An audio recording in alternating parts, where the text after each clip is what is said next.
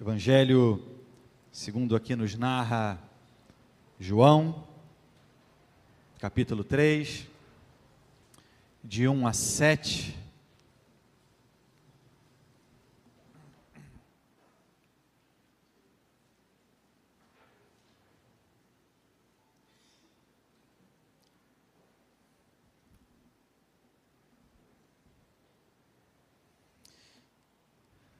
Diz a palavra do Senhor. Havia entre os fariseus um homem chamado Nicodemos, um dos principais dos judeus. Este de noite foi ter com Jesus e lhe disse: Rabi, sabemos que és mestre vindo da parte de Deus, porque ninguém pode fazer esses sinais que tu fazes se Deus não estiver com ele.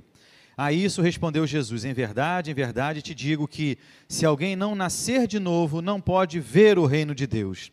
Perguntou-lhe Nicodemos: Como pode um homem nascer sendo velho? Pode, porventura, voltar ao ventre materno e nascer segunda vez?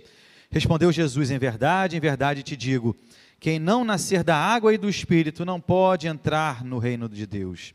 O que é nascido da carne é carne, e o que é nascido do espírito é espírito.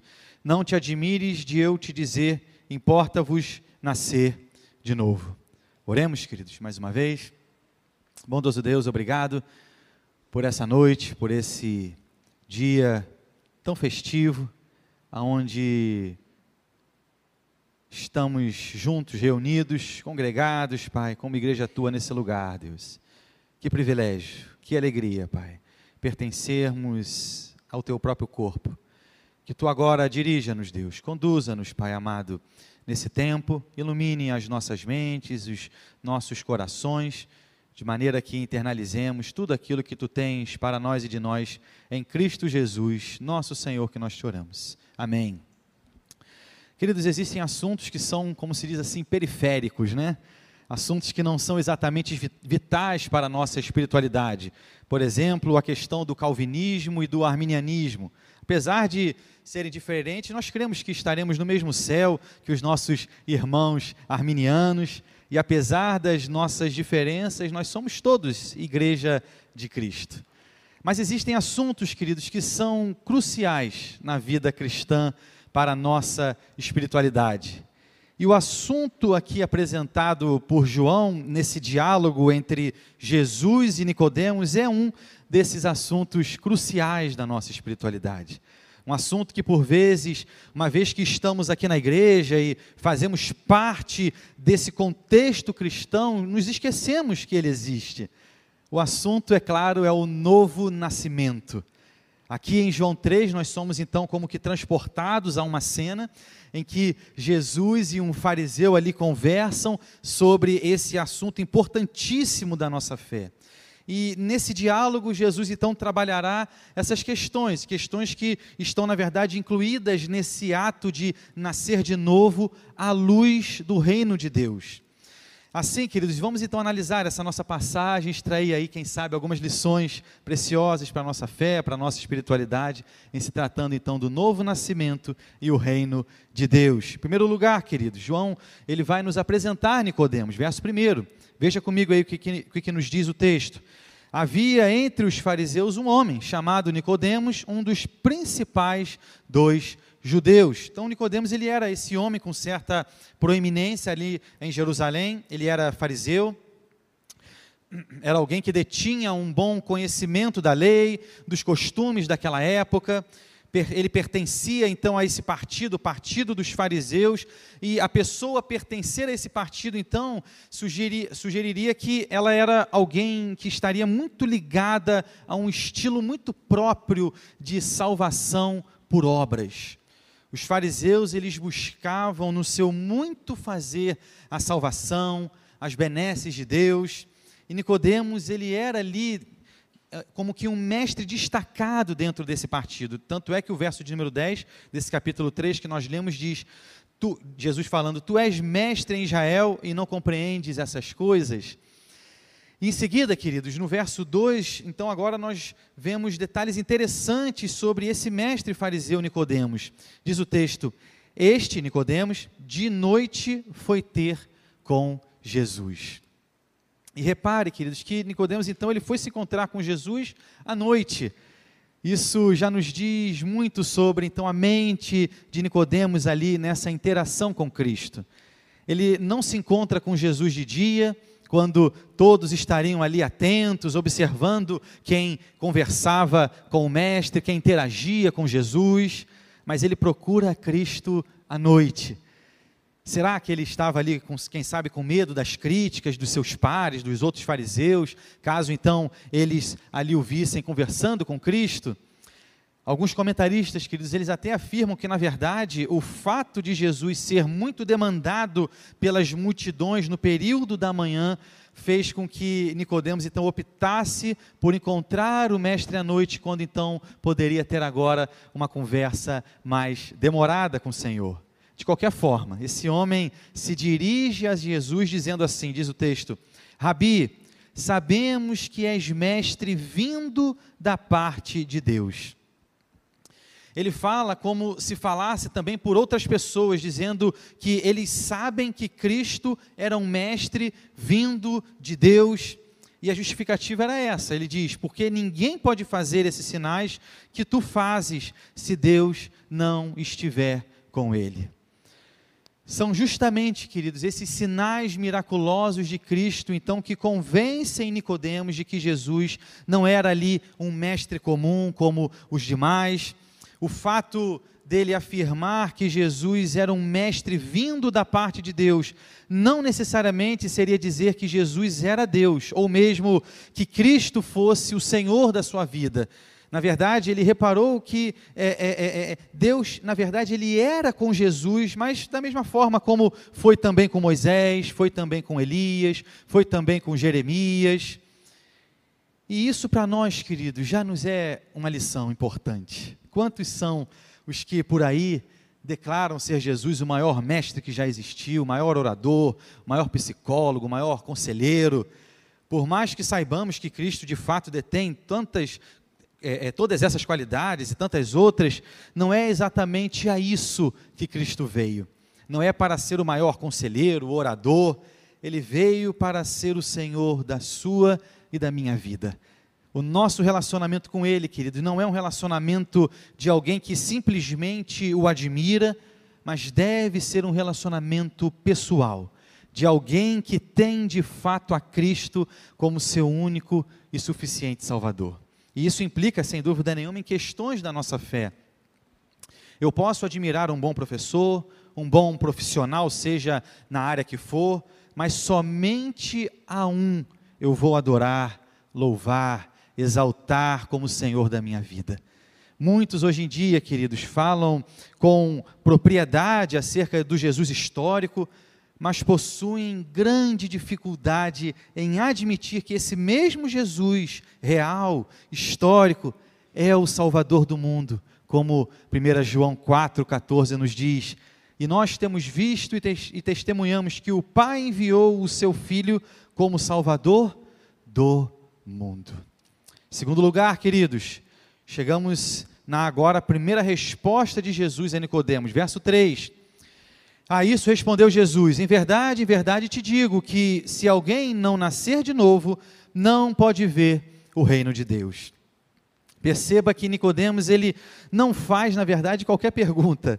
Mesmo assim, Jesus responde, demonstrando que sabia até mesmo aquilo que estava ali, dentro do coração de Nicodemos. E note que Jesus ele busca confrontar a mesma questão que ele confrontou, na verdade, lá com o jovem rico de Mateus 19, 16, diz o texto de Mateus 19, 16. E eis que alguém, aproximando-se, lhe perguntou: Mestre, que farei eu de bom para alcançar a vida eterna? Por mais que Nicodemos não tenha chegado com uma, com uma pergunta assim explícita, Jesus sabia, queridos, o que pulsava ali no seu coração com aquela primeira saudação. Tanto o jovem rico quanto o fariseu Nicodemos se achegam então a Jesus, querendo saber o que de bom de, deviam fazer para então entrarem no reino dos céus. Da mesma forma, muitos em nosso tempo por vezes nos chegam com exatamente questões assim. Quando Jesus então afirma: Em verdade, em verdade te digo que se alguém não nascer de novo, não pode ver o reino de Deus. Esse de novo, queridos, ele pode ser traduzido também como do alto, de cima, do céu, ou seja, é como se Jesus falasse assim: é necessário se nascer do alto, de cima.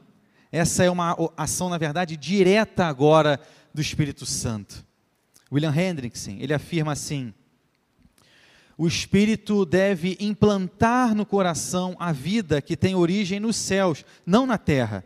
Nicodemos não devia mais supor que distinções nacionalistas ou terrenas podiam qualificar alguém para adentrar esse domínio.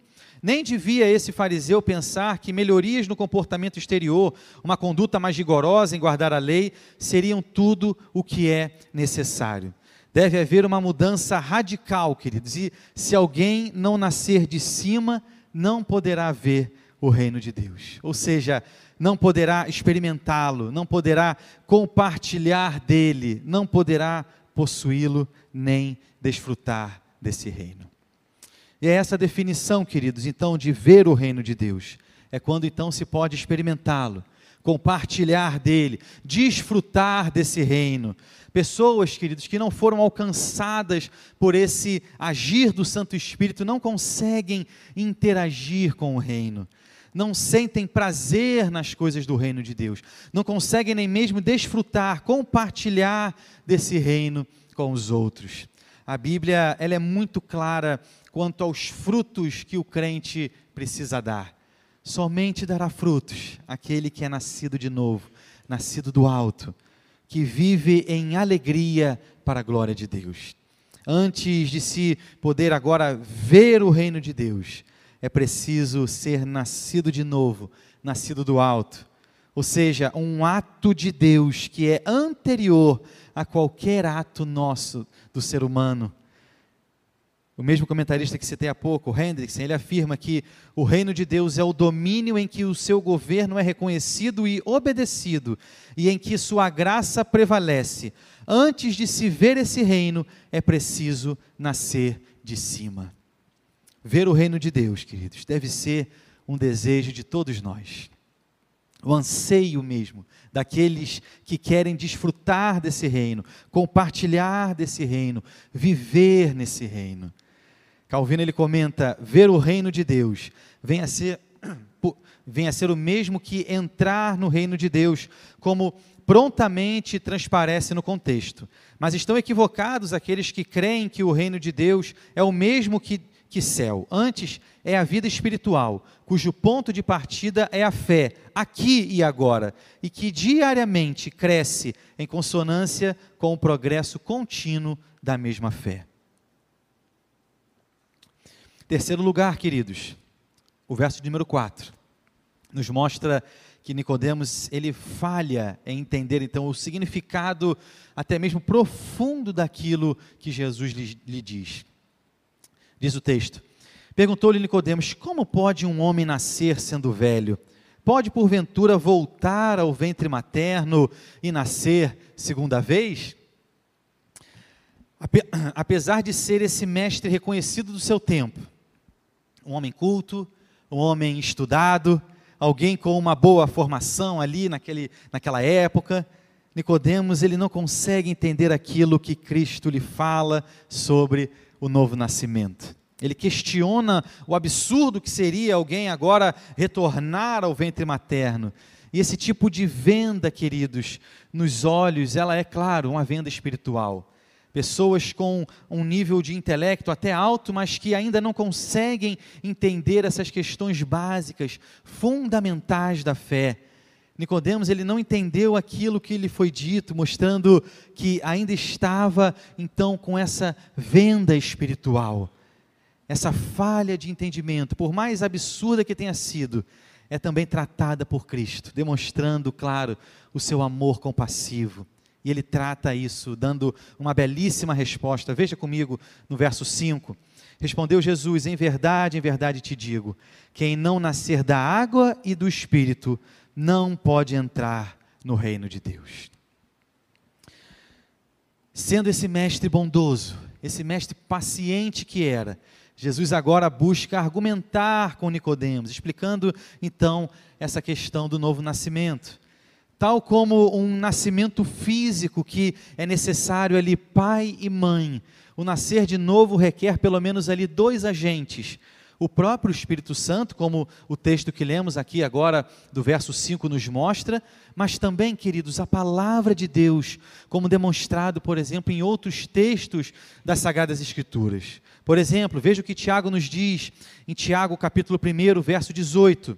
Diz o texto: Pois segundo o seu querer, ele nos gerou pela palavra da verdade, para que fôssemos como que primícias das suas criaturas. Apóstolo Pedro também fala acerca da palavra de Deus como um desses agentes do novo nascimento. Em 1 Pedro, é, é, capítulo 1, de 23 a 25, diz assim: Pois fostes regenerados não de semente corruptível, mas de incorruptível, mediante a palavra de Deus, a qual vive e é permanente. Pois toda a carne é como a erva, e toda a sua glória como a flor da erva. Seca-se a erva e cai a sua flor, a palavra do Senhor, porém, permanece eternamente. Ora, essa é a palavra que vos foi evangelizada.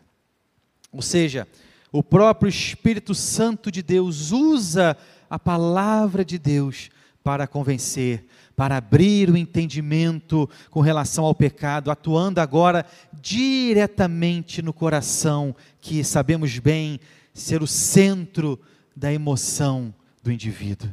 Da mesma forma que para nascermos, as nossas mães precisaram ali se submeter a algum tipo de trabalho de parto, o nascimento do alto também teve, queridos, um sacrifício.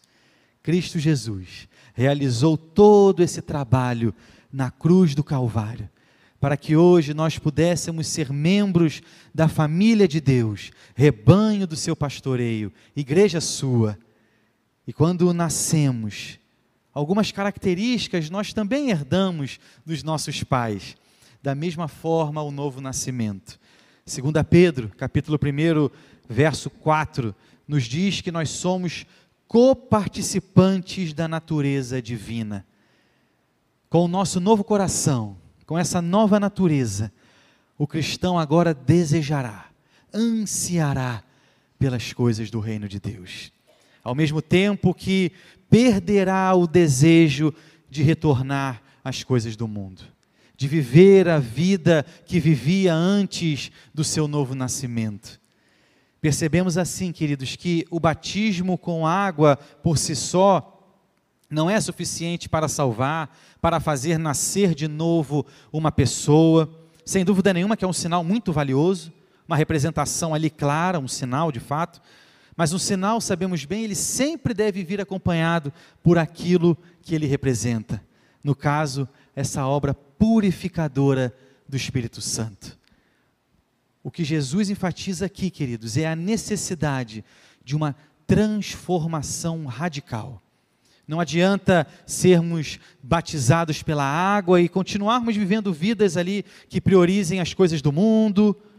Aquele que é nascido de novo, aquele que é nascido do alto, aquele em quem o Santo Espírito de fato entrou, buscará sempre priorizar as coisas do reino de Deus. No verso 3, então, Jesus nos fala sobre ver o reino.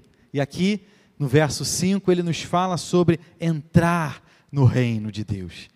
Essa insistência de Jesus aqui em tratar dessa questão é, é, com alguém como Nicodemos também é muito significativa para nós, queridos.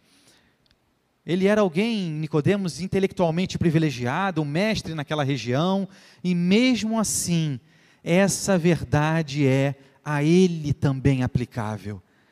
Esse fariseu ele não poderia ver, não poderia entrar no reino de Deus pelas suas próprias obras, que não deveriam ser poucas, não poderia ver, não poderia entrar no reino em função da sua posição, do seu talento, da sua integridade. Isso só nos mostra que de fato não é, queridos, pelo nosso muito fazer, mas somente pelo agir do Senhor. F. F. Bruce o comentarista ele nos esclarece o que seria, portanto, ver o reino, do verso 3, e o entrar no reino, verso 5. Diz o comentarista: Ver o reino é a mesma coisa que a vida eterna. Ser nascido de cima ou de novo é ser nascido de Deus. Não há diferença entre ver o reino e entrar nele. Da mesma forma que não há diferença entre ver a vida e entrar nela. Também não há diferença entre nascer de novo e nascer da água e do Espírito. Concluindo, queridos, nós observamos nesse diálogo de Jesus e Nicodemos que uma fé meramente intelectual, ela não é suficiente para então entrarmos no reino de Deus. Nicodemos, diz o texto, ele viu milagres de Jesus. Afirmou que Jesus de fato era mestre, vindo da parte de Deus. Mesmo assim, ele ainda precisava nascer de novo. E Jesus não perde tempo, expondo ali logo essa necessidade urgente ali. Da mesma forma, precisamos entender essa questão ainda hoje, urgentemente como falamos, não estamos tratando aqui de um assunto periférico da nossa espiritualidade. O novo nascimento é um assunto crucial da nossa fé. E é preciso urgência nesse entendimento. E não só no entendimento, mas até mesmo, queridos, no anúncio dessa verdade. Quantos são os que por aí não possuem qualquer desejo pelo reino de Deus, justamente por ainda não terem nascido de novo? Nosso desejo como igreja é que o Senhor nos use para proclamarmos as boas novas, a fim de que mais pessoas o conheçam e reconheçam o seu senhorio sobre suas vidas. Quando nós plantamos uma nova igreja em uma determinada localidade, é esperado que agora uma nova realidade chegue àquela, àquela região pessoas nascidas de novo, priorizando agora não mais as coisas do mundo, mas as coisas do reino de Deus. E é esse impacto, queridos, que o reino de Deus deve ter em uma vida, em uma sociedade, em uma geração. Não entraremos nos céus por sermos presbiterianos ou qualquer outra denominação séria. Só entrarão no céu aqueles que nasceram de novo, aqueles que foram remidos, lavados pelo sangue precioso do Cordeiro. Sem o novo nascimento, o ser humano ama o mundo e as coisas do mundo. Sem o novo nascimento, o ser humano, na verdade, ele se conforma ao mundo. O novo nascimento é uma mudança completa de coração, do caráter, da vontade, é passar da morte para a vida. Uma mudança, queridos, tão radical que você passa agora a ter uma nova natureza, novos hábitos, novos gostos, novos desejos, novas opiniões, nova esperança. Caso você seja aí alguém que ainda não viveu essa experiência do novo nascimento, ainda é tempo. Peça que o Senhor venha e de fato abra aí o seu entendimento. E que você deseje as coisas do reino de Deus e sejam elas o seu prazer, o seu deleite a sua alegria. Vamos orar?